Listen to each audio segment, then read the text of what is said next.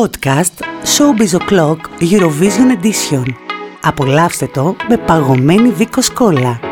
Την ώρα της μουσικής, την ώρα της μεγάλης αγωνίας, εκεί που όλα παίζονται στον πόντο, Βίκο Σκόλα.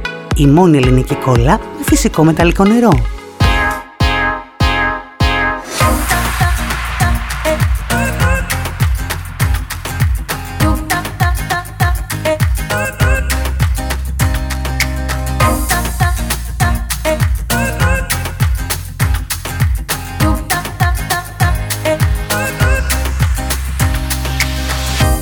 Λοιπόν, μπαίνουμε σε ρυθμούς Eurovision, ε, δεν υπάρχει καμία αμφιβολία γι' αυτό και δεν θα μπορούσε να μην είναι εδώ ένας άνθρωπος ο οποίος έχει αφήσει το στίγμα του στο θεσμό.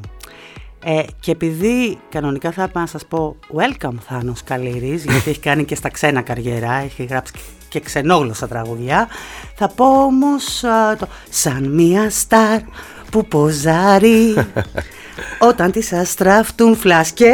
Το στυλ σου γκάρμπο. Καλώς ήρθες. Καλησπέρα ναι. Καλησπέρα, καλημέρα και οτιδήποτε και για το, νύχτα, οπουδήποτε στον κόσμο ακριβώς. Σωστό, καλώς ήρθες. Καλώς σας βρίσκω. Ε, Εντάξει, είναι, το στίγμα μου, ειδικά τουλάχιστον στην Eurovision δεν είμαι μόνος μου Είμαι και μαζί με τον Βασίλη Ντερτελή, είμαστε η band Φυσικά. έτσι.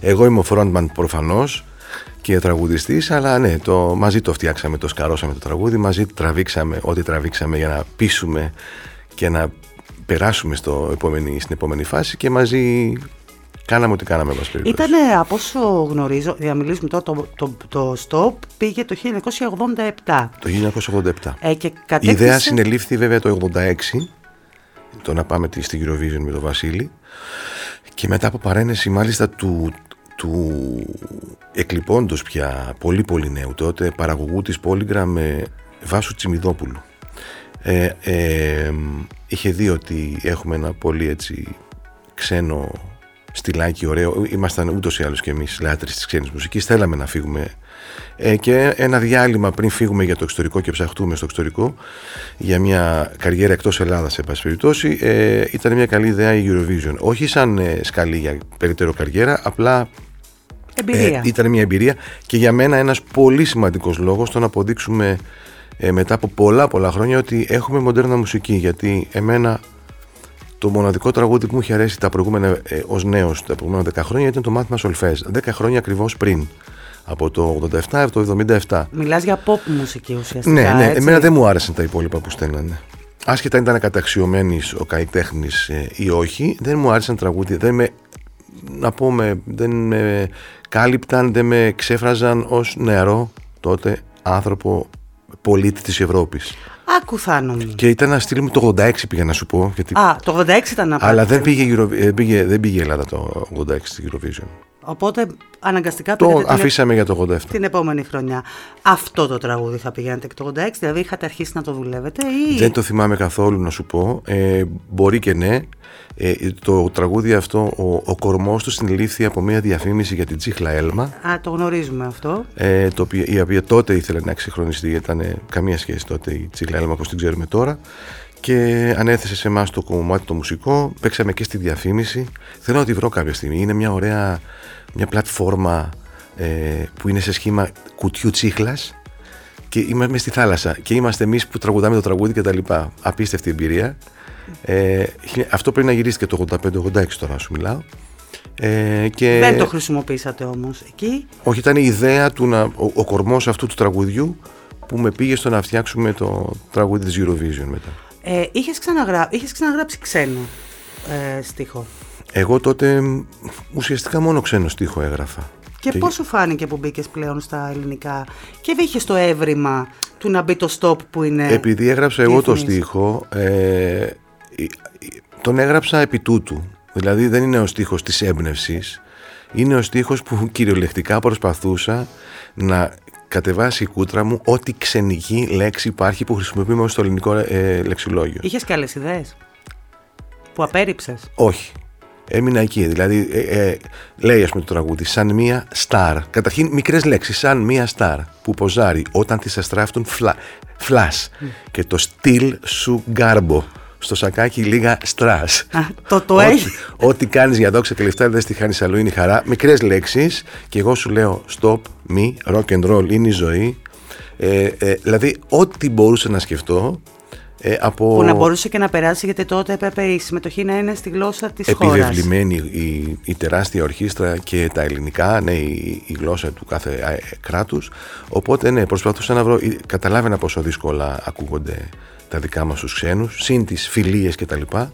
Οπότε καταπιάστηκα να φτιάξω ένα τραγούδι όσο πιο έβυχο γινόταν. Και περάσατε από εθνικό τελικό, το συζητάγαμε κιόλας έξω πριν μπούμε. Επειδή τα, εκείνα τα χρόνια ε, είχαν γίνει όπως πάντα κάποιες αναθέσεις από την ΕΡΤ, οι οποίες ήταν, είχαν στεφτεί με πλήρη αποτυχία, τουλάχιστον σε επίπεδο διαγωνισμού, ε, αποφάσισε να κάνει έναν ανοιχτό διαγωνισμό στο ο τελικός διαγωνισμός, οι, οι 9, αν θυμάμαι καλά, οι 10 συμμετοχές, νομίζω 9 μείναν γιατί κάτι έγινε, ακυρώθηκε, μία δεν θυμάμαι, ε, γίνανε στο Δημοτικό Θέατρο Πειραιά. Μια μεγάλη επιτροπή, η οποία θυμάμαι σίγουρα ότι πρόεδρος ήταν η Δήμητρα Γαλάνη. Ε, θυμάμαι, αλλά δεν θυμάμαι ποιοι, το είχα, μέχρι πρόσφατα το θυμόμουν, αλλά περάσανε πια 35 χρόνια από τότε. Ήταν πολύ ε, meant to be διάσημοι ε, που διαγωνίστηκαν εκείνη την εποχή ε, μαζί μας αλλά κερδίσαμε εμείς το πρώτο βραβείο στο Δημοτικό Θέατρο και αποφασίστηκε να εκπροσωπήσουμε εμείς την Ελλάδα. Πήγατε στις Βρυξέλλες, γιατί στο Βέλγιο στις Βρυξέλλες ήταν ε, τότε η βραδιά της Eurovision. Το 1987, νομίζω στις 2, 10 Μαΐου. Με άγνοια κινδύνου, εγώ νομίζω. Δηλαδή δεν είχατε την εμπειρία του να διαχειριστείτε έναν θεσμό, δεν φταίτε εσείς σε αυτό το κομμάτι, ο οποίος θέλει ε, συμφωνίες, ε, πολιτικές, ε, εξωστρέφεια. Όχι, κάνεις λάθος αυτό, σε διορθώσω. Πήγαμε με πλήρη επίγνωση του, του, όχι του κινδύνου ακριβώς, πήγαμε με πλήρη επίγνωση της ε, μη υπαρχούσας κατάστασης ουσιαστικά.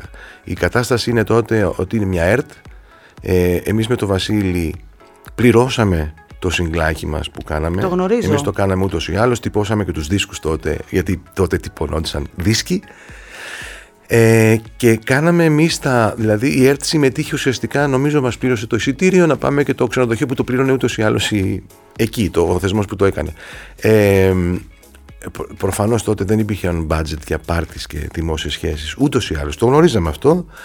Ε, μάλιστα τότε ε, ήταν ένα, ένα ταξίδι αναψυχής για κάποιους έτσι, που είχαν τα μέσα στην ΕΡΤ για να κάνουν το ταξιδάκι τους εκτός από αυτούς που ναι. έπρεπε να έρθουν όπως Είναι πραγματικότητα αυτό που λες. Ε, και ήταν και η πρώτη χρονιά τότε που παρουσίασε η Δάφνη Μπόκοτα η οποία έμελε να, να, κάνει, να γίνει θεσμός και αυτή γιατί δεν ξέρω και εγώ καμιά κοσέτια τουλάχιστον ε, παρουσίαζε το, το διαγωνισμό.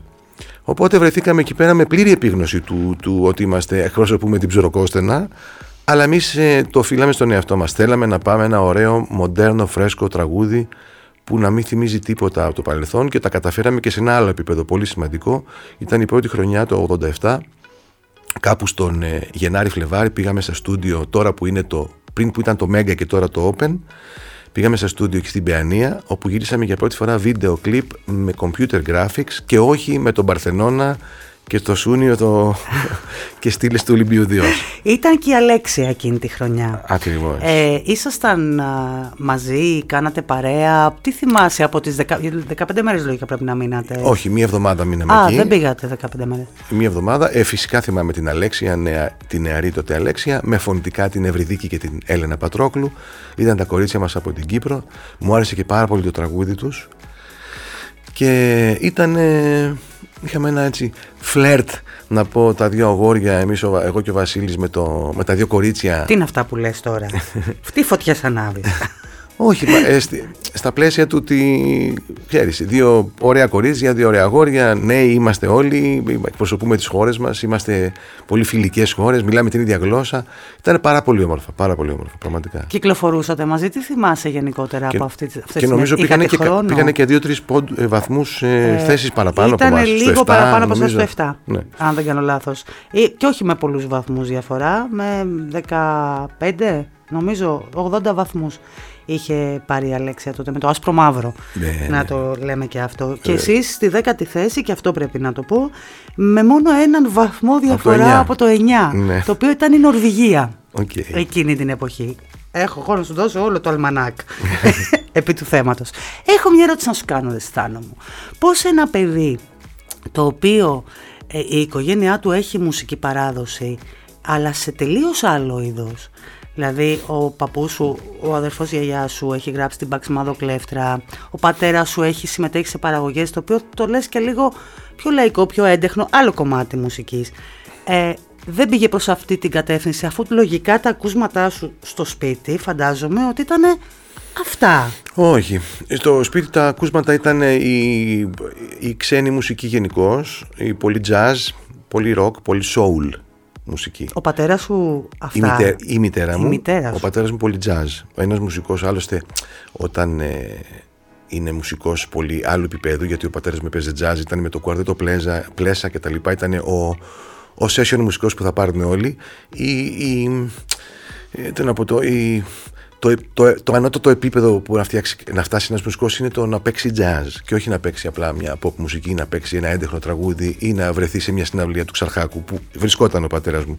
Οπότε η jazz ήταν αυτή που ακούγονταν στο σπίτι από τη μεριά του πατέρα μου, η pop και η soul και οτιδήποτε άλλο από τη μητέρα μου η οποία είχε σπουδάσει και στην Αμερική και είχε φέρει μια πλούσια δισκοθήκη από την Αμερική που δεν υπήρχε καν στην Ελλάδα. Οπότε με τα ακούσματά μου δεν ήταν ελληνικά, ίσα ίσα το, το αυθεντικό ελληνικό δηλαδή, το που το περιμένεις. Μου κάνει πολύ εντύπωση αυτό που λες. Ε, ναι, γι' αυτό κάνεις το podcast για να μαθαίνεις. Εννοείται. Και ήταν πάρα πολύ ξένη μουσική.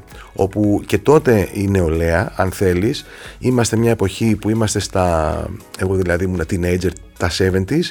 Δεν υπάρχει pop μουσική στην Ελλάδα. Υπάρχουν κάποιες καλτ ε, μικρές έτσι ε, εκφάνσεις, αλλά ουσιαστικά το λαϊκό τραγούδι είναι αυτό και όταν είσαι νέος δεν το ακούς. Θα, θα, είναι μια εποχή που είναι η Deep Purple, η Zeppelin, είναι η, η, η, rock μουσική που έμενε να γράψει για πάντα ιστορία, έτσι. Ε, φτάνουμε στις δεκαετίες, αρχές της δεκαετίας 80 που γίνεται το... Ε, στα τέλη της δεκαετίας 70 που έρχονται οι Sex Pistols, οι Ramones, η reggae μουσική, έρχονται μετά η, η disco, η Bee Gees, η Donna Summer, όλα αυτά, τεράστια, ε, τεράστια κύματα μουσικής, τα οποία οι νέοι τότε εκεί, εκεί, εκεί πιάναμε και εγώ αυτής της γενιάς είμαι. Και ενημερωνόμουν βέβαια, όλοι δεν υπήρχαν τότε ούτε pop, ε, το pop και rock υπήρχε βέβαια το περιοδικό, δεν υπήρχαν στάθμοι κτλ. Και, και άκουγες Γιάννη Πετρίδη, 3 με 5 κάθε μεσημέρι για να μπορείς να έχεις την επαφή σου με τον κόσμο, διότι δεν υπάρχει ούτε ίντερνετ, ούτε τίποτα, τίποτα απολύτως. Τίποτα. Η, η μόνη μας ε, ε, ένωση με τον άλλο, ε, τον έξω κόσμο, τον μουσικό, ήταν ο Γιάννης Πετρίδης κάθε μεσημέρι. Ήσουν από αυτούς που έτρεχε στα δισκοπολία για να πάρει τις ναι. κυκλοφορίες ναι, με το ναι. που βγαίνανε. Δηλαδή, ναι. χαρτζηλίκια τα πάντα ξοδευόντουσαν εκεί. Ακριβώς. Ήμουν δηλαδή πέρα από την μουσική που ήταν ήταν και το, θα γινόταν το επάγγελμά μου και ήταν η μεγάλη μου αγάπη μου, να γενικά φιλόμουσος, δηλαδή ψαχνόμουν και με τη μουσική. Πότε έπιασες uh, κιθάρα, πότε άρχισες να γράφεις; Κιθάρα έπιασα επίσημα, αν και παιδί μουσικών, έπιασα στην Δευτέρα Λυκείου. Άργησες αρκετά. Δηλαδή, στο, μάλλον στο τέλος, του, στην αρχή του καλοκαιριού, από πρώτη Λυκείου προς Δευτέρα, Είπα του πατέρα μου θέλω να πάρεις αυτή την κιθάρα και τελείω, εκεί ήταν όλα, τελειώσαν όλα. Ε, τραγούδι έγραψα στους τρεις μήνες που ήξερα πέντε ακόρντα. Έγραψα και τραγούδι για μια Χριστίνα που αγαπούσα. Όλα από τη ζωή είναι βγαλμένα, Θάνου μου. Άμα δεν είναι από τη ζωή, δεν αγγίζουν την ψυχή. Μα προφανώς, προφανώς. γιατί θα γράψει ένας ε, καλλιτέχνης που είναι ερωτευμένος; Γιατί του λείπε. Ναι. και γι' αυτό. Αν είναι. Ναι, και για τα πουλιά. Δεν, δεν ξέρω. Φυσιολάτρης. Ε, Είχες δηλώσει μετά τη συμμετοχή σου για τη θέση ότι ήσουν απογοητευμένος, ότι περίμενες κάτι. Πολύ. Στεναχωρήθηκα πάρα πολύ. Ε, σε καταλαβαίνω, αν και οφείλω να σου πω ότι εγώ το Hold Me Now το λάτρευα. Ε, Ποιος δεν το λάτρεψε, δεν, δεν, ήταν, ε, δεν συνέκρινα τον εαυτό μας με την πρώτη θέση. Ε, και τη δεύτερη και την τρίτη μπορώ να σου πω. OK, okay, εντάξει. Νομίζω το δεύτερο ήταν ένα πολύ ωραίο τραγούδι. Το, το τρίτο δεν το θυμάμαι. Το 3, το 4, το 5 και θα ξέρεις τη Κύπρου που μου άρεσε πάρα πολύ. Mm. Και το 8 και το 9, εν περιπτώσει, δεν νομίζω ότι ήταν καλύτερα από εμάς. Προφα... Δηλαδή, δεν νομίζω. Είμαι σίγουρος ότι δεν ήταν καλύτερα από εμάς. Απλά ήταν σε... από θέσεις ισχύως οι χώρες αυτές. Αλήθεια είναι αυτό. Ακόμα είναι σε κάποιες περιπτώσεις ούτε είχαμε τις δημόσιες σχέσεις να φτιάξουμε μια καλύτερη έτσι, απήχηση πριν τη βδομάδα που ήμασταν όλοι εκεί.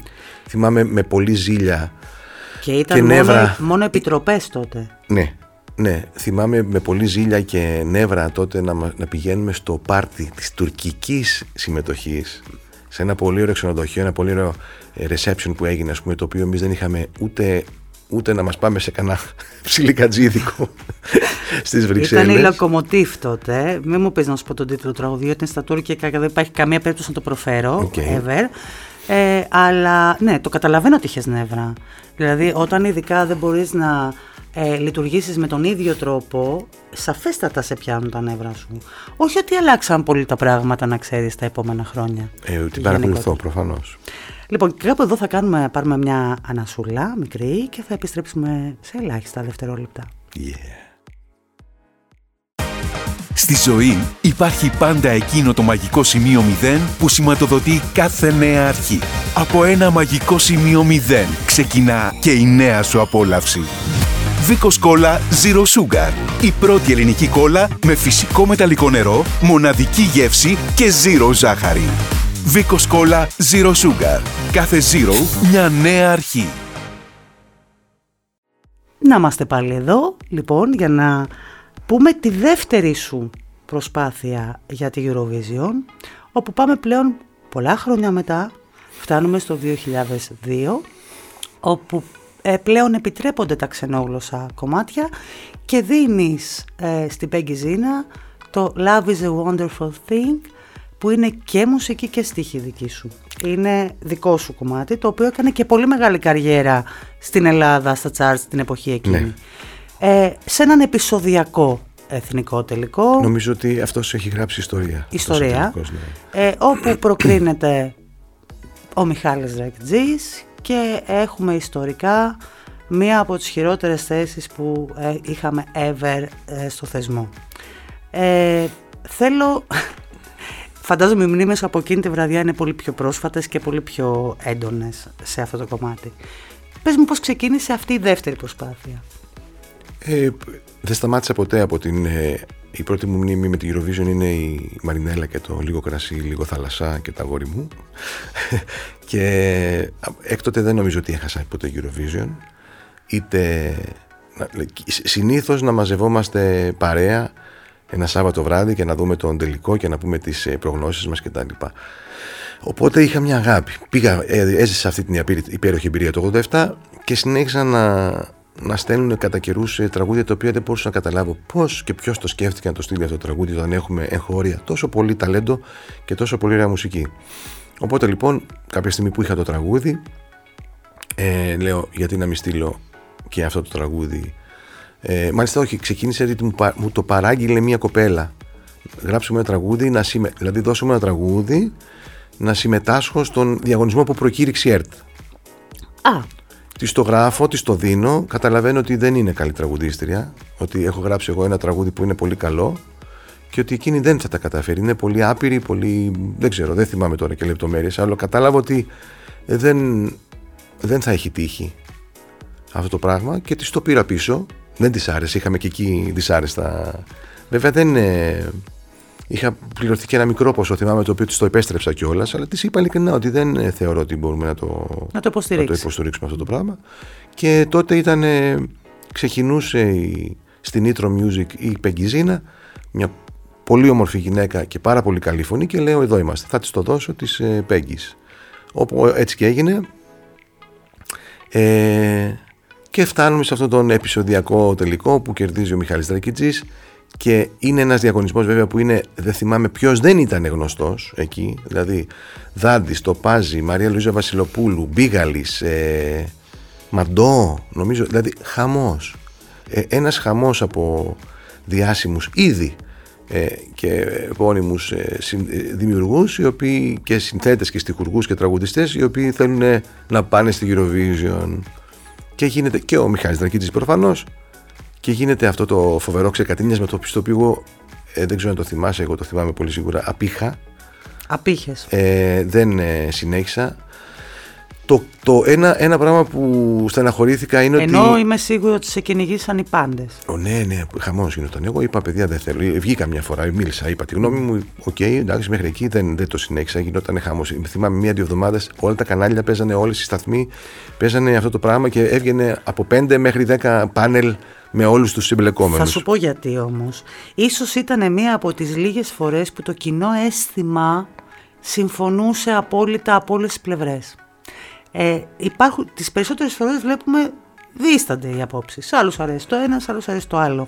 Εδώ υπήρχε από όλους το «Μα πώς είναι δυνατόν» Δηλαδή, οκ, α, πώς είναι δυνατόν; Ναι, ήταν και διάφορα τύπου debatable που τα playback κτλ. κτλ. Εγώ θέλω να πω ότι εμένα προσωπικά ε, μου έκανε κακό με την έννοια ότι αν είχε πάει το δικό μου τραγούδι θα ήμουν κατά πολύ πλουσιότερος γιατί ήταν ένα πολύ εμπορικό τραγούδι πολύ ε, εύηχο τραγούδι Love is a Wonderful Thing ε, μια ωραία μελωδία τότε που ε, ε, και μόνο να έχει παιχτεί στο ραδιόφωνο ως η συμμετοχή της Ελλάδας Θα είχε τα θα ήταν δικαιώματα. ε, από τα δικαιώματα που θα γίνει κατά πολύ πλουσιότερο. Οπότε εκεί έχασα πραγματικά ένα πολύ μεγάλο κομμάτι. Ε, γιατί θεωρώ ότι θα είχε πει στη δεκάδα. Αν μη τι άλλο. Οπότε αυτό θα έδινε και για τα επόμενα χρόνια. Θα ήταν ένα τραγούδι που ανήκει στη Eurovision. Αυτό είχε άλλο, άλλο παίξιμο στις καρδιές της Ευρώπης. Γιατί μιλάμε για πα, πα- πανευρωπαϊκό ραδιόφωνο. Πιστεύεις ότι υπάρχει συνταγή στη Eurovision τελικά; Όχι, όχι, όχι. Απλά κάποια τραγούδια είναι, έχουν μια ε, ραδιοφωνική φιλι- φιλία, ας πούμε. Ναι, Μια κατάλαβα. φιλικότητα προς το περιβάλλον του ραδιοφώνου. Το πε- Και το, Και το περιβάλλον της Eurovision. και, ναι, και το, το τραγούδι μου τότε θεωρούσα γι' αυτό. Ένα άλλο πράγμα που ήταν πολύ στενάχωρο δυστυχώς ήταν έμελε να είναι ο πρώτος χρυσός δίσκος της Πέγγι Ζήνα. Ε, αυτό το τραγούδι, αυτό το CD single, το οποίο Μόσχο πούλησε τότε, γιατί ακόμα πουλήσε το φυσικό προϊόν, και δεν έγινε ποτέ η απονομή γιατί έκλεισε η Nitro Music λίγους μήνες μετά. Έλα ρε Και μου ήρθε ταχυδρομικά ο χρυσός μου δίσκος. Τι κρίμα. Ναι, ναι. Μετά βέβαια ξεκίνησε η Πέγγι μετεγράφει στην Μήνωση EMI και ξεκίνησε μια σπουδαία καριέρα. Και κάποια στιγμή έφυγε από το pop και γύρισε σε...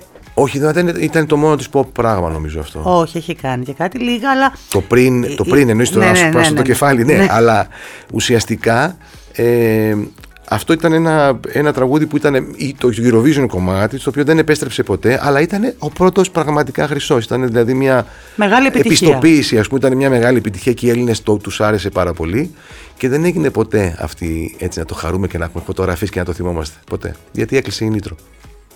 Δεν το λες και λίγο γκαντεμιά. Δεν ξέρω, έπρεπε να δείτε ποιος σα είχε μουτζώσει εκείνο το διάστημα. Δεν ξέρω ποιο ήταν ο καντέμι τη παρέας. Αλλά κάποια στιγμή ψάχτε το, βρε αδέρφια.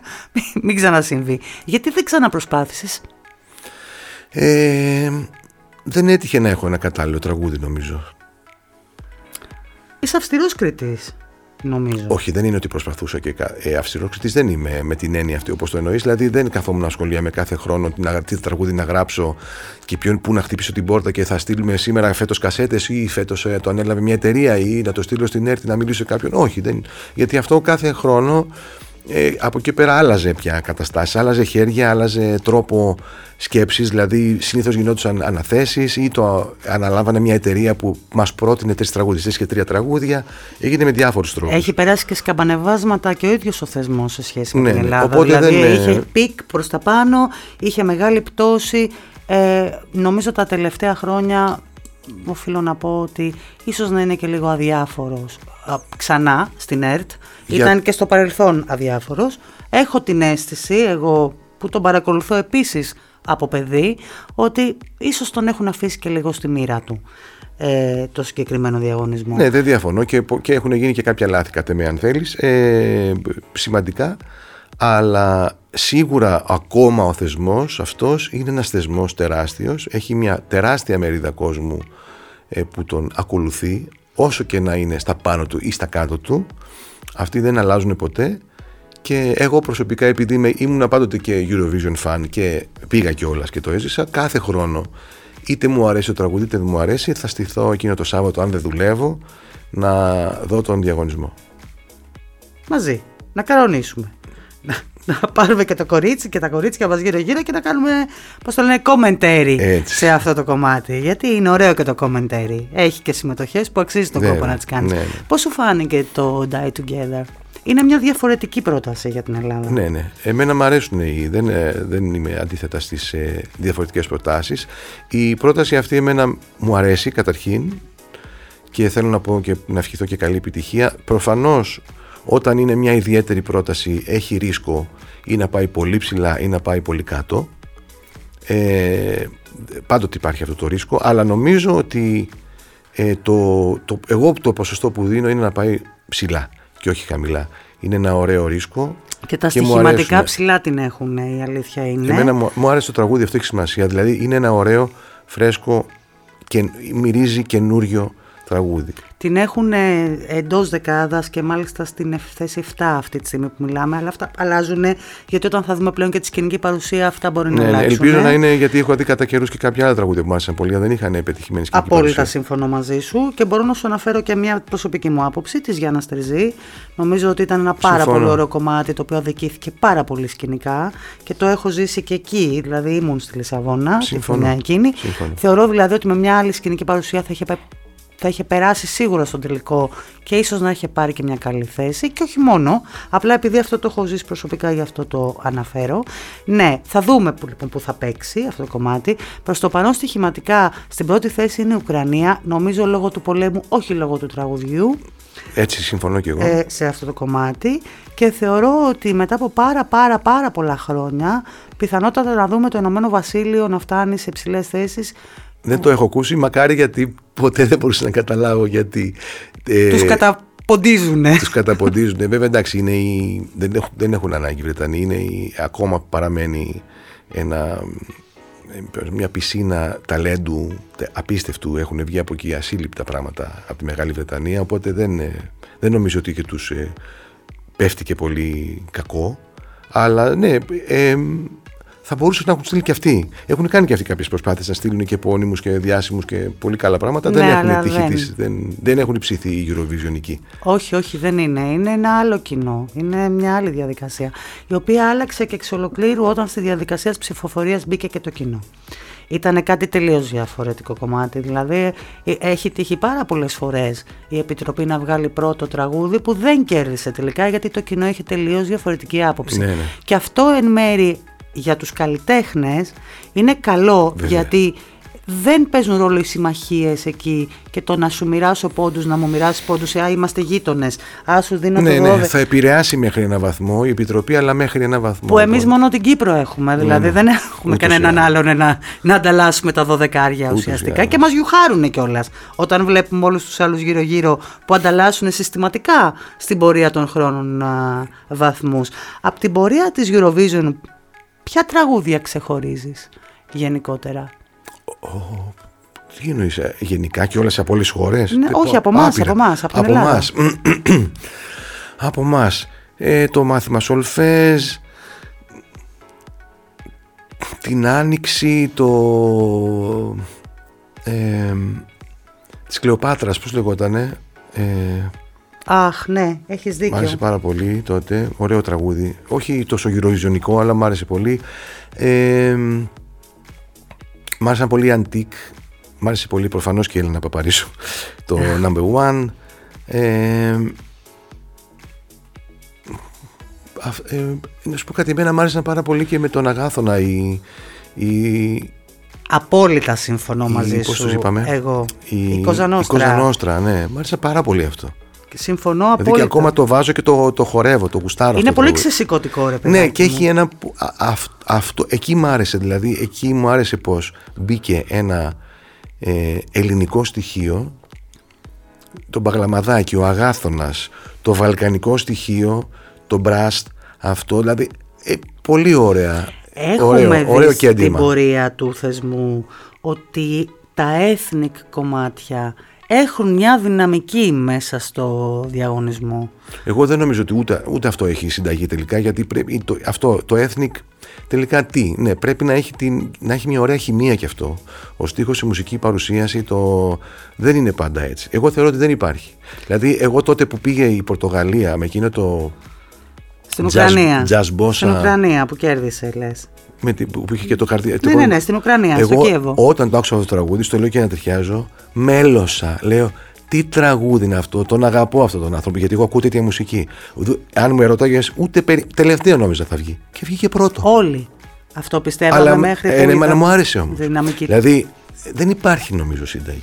Αυτός ο άνθρωπος Τον κατηγορήσανε και όλα τότε ότι χρησιμοποιεί και το θέμα της υγείας δεν για να νομίζω ότι κερδίσει εγώ άκουσα το τραγούδι. Δεν με ενδιαφέρει ψήφους. τι, αν είχε καρδιά ή όχι. Τι είναι. Και δηλαδή, και αν έρθει ένας που έχει καρδιά και πει μια μάπα, τι θα πω εγώ. Να το ψηφίσω, δεν γίνεται. Δεν νομίζω. Και ας πούμε λίγο και για το σήμερα σου. Ε, Σήμερα. Ό, όχι, όχι, όχι, όχι, όχι. Μην μου το πας Πάριος εκεί, είναι αυτό; τότε κλαίω τώρα, είμαστε και σε περίεργη περίοδο. Ε, Η ζωή. θα περνά βγω να και- διασκεδάσω, φίλε Α, μου. όχι. Δεν θέλω σήμερα η ζωή περνά και χάνεται. δηλαδή η ζωή περνά και χάνεται. Ε, Μάτια θέλω μου, να βγω. μάτια μου, θέλω να. Δεν μπορώ να τον μαζέψω, ρε παιδιά. Δεν μαζεύεται Ένα αυτό το πάριος παιδί. μέσα μου αυτή τη στιγμή. Θα βγω να διασκεδάσω. Ναι. Πάμε να πούμε και κάποια πράγματα για την επιστροφή σου μουσικά αυτή τη στιγμή. Ε, ναι, ε, ο, ο τίτλος του νέου μου τραγουδιού «Θα βγω να διασκεδάσω» ήταν ο διακαής πόθος μου να βγω να διασκεδάσω όπως και νομίζω όλων των υπολείπων στον κόσμο ολόκληρο την εποχή της καραντίνας το έγραψα όπως και άλλα τραγούδια ε, γιατί έπρεπε να, να απευθυνθώ στην τέχνη μου όταν η, η, η κατάθλιψη με κυβερνάει και με κατακλείζει Πέρασε δύσκολα. και Ε, δύσκολα εσύ. πάρα πολύ, πάρα πολύ δύσκολα. Ειδικά το όταν συνεχιζόταν αυτό το και δεν έλεγε να τελειώσει. Ε, και έγραψα αυτό το τραγούδι το οποίο είναι εκ διαμέτρου αντίθετο από το, από το συνέστημα που είχα τότε. Αλλά το έκανα με αυτό το λόγο, να με κάνω να νιώσω καλύτερα. Και όντως περίμενα να έρθει η στιγμή που θα είναι τα πράγματα καλύτερα. Σαν να ξόρκιζες δηλαδή ναι, ουσιαστικά. ναι. Κυριολεκτικά. κυριολεκτικά. Και βλέπω, είδα ένα, Οπότε είναι κλιπ, στοιχή μουσική και αυτό δικό μου. είδα ένα κλιπ που είναι όλο ψηφιακό. Ναι. Και επειδή ξέρω ότι είσαι λίγο crazy tech τύπος, Ναι, ναι. το έχεις κάνει μόνος σου όλο αυτό; Ναι, δεν είναι τίποτα φοβερό για μένα Για τουλάχιστον. μένα, δηλαδή ειλικρινά τώρα, που κάνω ένα κολάζ και βάζω πέντε τίτλους ας πούμε σε ένα βίντεο ή μια ράχνη, είναι κάτι πάρα πολύ φοβερό. Παινία τέχνας κατεργάζεται, αγαπητοί μου. Μετά από δύο χρόνια πανδημίας δεν είχα budget για να φτιάξω το κλιπ που ενηρευόμουν ότι που θα ήθελα να συνοδεύει αυτό το τραγούδι και ήθελα πολύ κόσμο, κομπάρσους, χρώματα, φώτα, locations κτλ. Έπρεπε να έχω 5.000 ευρώ για να κάνω ένα αξιοπρεπές βίντεο. Οπότε με κοίταξα, λέω Θάνο μου, έχεις τόσα λεφτά; Όχι, του λέω. Τι θα κάνουμε, θα κάνουμε ένα κλιπάκι lyric βίντεο. Ε, Ναι, αλλά είναι πολύ βαρετό, λέω στον εαυτό μου. Ωραία, λέω θα το κάνουμε λίγο πιο χαρούμενο. Και με ό,τι γνώση έχω και τα λοιπά, καταπιάστηκα και έκανα ένα πολύ έτσι. Ε, τρολάρεις και τους στίχους Ναι, σου ναι. στο κλιπ. Έχει... Εκεί- αυτό είναι και το, νομίζω η μεγάλη επιτυχία του, του, του, τραγουδιού, του βίντεο κλιπ γιατί καθώς το άκουγα ε, μπήκα στην θέση του ε, δεν θυμάμαι πως λέγεται το επώνυμό του που κάνετε σ- στο, στο Star στην, στη μόδα που, που τους, κρι- τις κριτικάρει Που μπαίνει και μιλάει, ναι, ναι, ναι. ναι. που ανάμεσα που κάνει κάποιες κριτικές για τρελανέ με, για αυτό και τα λοιπά ε, και ήθελα να μεταδώσω το συνέστημα αυτό σαν κάποιος να με βλέπει ότι κάτι βλέπω, κάτι ακούω και δεν κα- ξέρει και του λέω να εδώ τώρα μπαίνουν τα όργανα, τώρα μπαίνει drums Μμ, ωραία εντάξει, ναι, έμεινες καραντίνα, ναι, το καταλαβαίνω, πες μας κι άλλο Τρέλα, και, και έκανα ένα τέτοιο αυτοτρολάρισμα το οποίο δεν υπάρχει, είναι το πρώτο που έχει γίνει ποτέ Έχει βγει πάρα πολύ ωραίο. lyric video με αυτοτρολαρισμό δεν υπάρχει νομίζω Ε, ε, έτσι, αυτά και, και αυτή είναι η επιστροφή σου γενικότερα. Ε, εμφανίσεις, Εμφανίσεις τώρα ξεκινάνε ε, και ελπίζω να ε, ξαναπάνε στο επίπεδο που ήταν στο 19 γιατί έχει πέσει θανατικό. για, έχεις κάτι κλεισμένο που μπορούμε να συζητήσουμε; Όχι, δεν έχω κάτι κλεισμένο που να συζητήσουμε. Είναι κάποιες εμφανίσεις που θα γίνουν ε, και κάποια events που θα γίνουν, αλλά είναι Στη συζήτηση. στη συζήτηση και στο φλου που τα πιο πολλά θα γίνουν, εν πάση περιπτώσει, αλλά Κοίτα, είναι ε, μεγάλο μπο- κομμάτι. Δηλαδή από τώρα μέχρι το Σεπτέμβριο είναι πολλά πράγματα Δεν που θα μπορώ γίνουν. να σε ξαναφωνάξω να πούμε μόνο αυτά. Οπότε Ε, ναι. στείλ τα σε ένα δελτίο τύπου μετά όταν θα είναι έτοιμα. Βεβαίως. Να τα βάλουμε και αυτά να δούμε τι μας γίνεται γενικότερα. Με τι τραγούδι θα ξαναπήγαινες Eurovision ή με τι προδιαγραφές και προποθέσει. Ε, με μια έμπνευση που θα έλεγα ότι αυτό θα νομίζω θα άρεσε στα ευρωπαϊκά αυτιά. Εγώ δεν θα, δεν θα ήθελα να ξαναπάω, νομίζω δεν έχει κα- κανένα νόημα. Θα, έστε, θα έγραφα μέσα ένα τραγούδι να το στείλω με ένα νεαρό, μια νεαρή που θα πιστεύω ότι θα μου το, θα μου το υποστήριζε και θα μου το ανθίσει. Ναι, αυτό. Αυτό το μαλλί και αυτό το styling Της Eurovision. της να μην Eurovision ξαναφέρω. το 87 νομίζω ότι είναι από τα επικά ε, styling. Ήμουν αγαπημένος των ε, κομμωτών.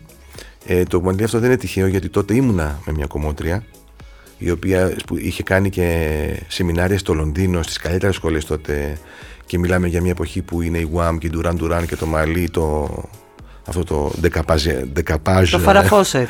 το φαραφόσετ ακριβώς.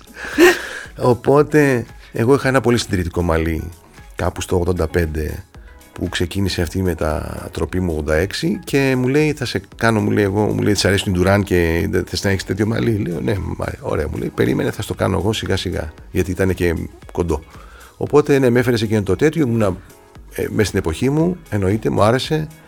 Και... Α, σου άρεσε όταν είδες τον εαυτό σου, δηλαδή. Εμένα τότε μου άρεσε, προφανώς. βέβαια, ναι. Ένιωθα ωραία. Γιατί προφανώς ήμουνα και μέσα στη. Δηλαδή ήμουνα όχι μέσα Πολύ στη έτσι μόδα. ήταν. ήμουνα κατα- η μόδα. Η μόδα ήσουν. αυτή είναι η Ε, και το πραγματικότητα. λέω πραγματικά γιατί πάρα πολλοί κομμωτές που ερχόντουσαν είτε για να με φτιάξουν σε κάποια εκπομπή κτλ. μου λέγανε ότι έρχονται οι πελάτες και οι πελάτησες και μου λένε θέλω το μαλλία του καλύρι. Άντρες γυναίκες. Οπότε προφανώς είχε κάνει μια αίσθηση. Όχι, τεράστια αίσθηση. Αλλά νο- δεν ήταν, δεν είναι μόνο εγώ. Είμαι, απλά ήταν η διαφορά ήταν και ο ότι ήταν- Βασίλης είχε ένα ανάλογο μαλλί. και ο Βασίλη και γενικά αυτό πρέπει να σου πω ότι ε, στιλιστικά ήταν η πρώτη φορά που ένα συγκρότημα ε, είχε τον ήχο και το look ξένων πρότυπων. Προτύπων, μάλλον είναι σωστή ο τονισμός. Δεν ήταν δηλαδή, δεν είχαμε το συνηθισμένο το να το ελληνικό συγκρότημα που φαίνεται κάπου είναι ελληνικό ρε παιδί μου. Ήμασταν σε άλλα επίπεδα και σε απο, άποψη ηχτική και ακούσματος και από πλευράς ε, styling. Το οποίο αυτό μας έκανε τη διαφορά προφανώς. Σε ευχαριστώ πάρα πολύ και εγώ θα ευχηθώ να την ξαναπροσπαθήσεις στη Eurovision από όποιο πώς το θέλεις εσύ. Ποτέ δεν λέω ποτέ, τίποτα δεν αποκλείεται και σε ευχαριστώ πάρα πολύ και εγώ σου εύχομαι να τα χιλιάσεις τα podcasts. Όχι, Χίλια. Με το πι. Θα έρχομαι. Σε ευχαριστώ πολύ.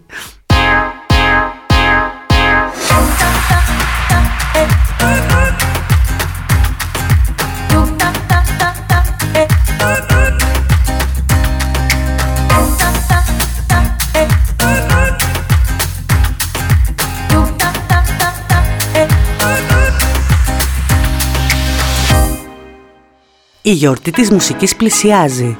Δίψα για την νίκη, δίψα για Βίκο Κόλλα. Βίκο Κόλλα, η μόνη ελληνική κόλλα με φυσικό μεταλλικό νερό. Podcast Showbiz O'Clock Eurovision Edition. Το απολαύσατε με παγωμένη Βίκο Κόλλα.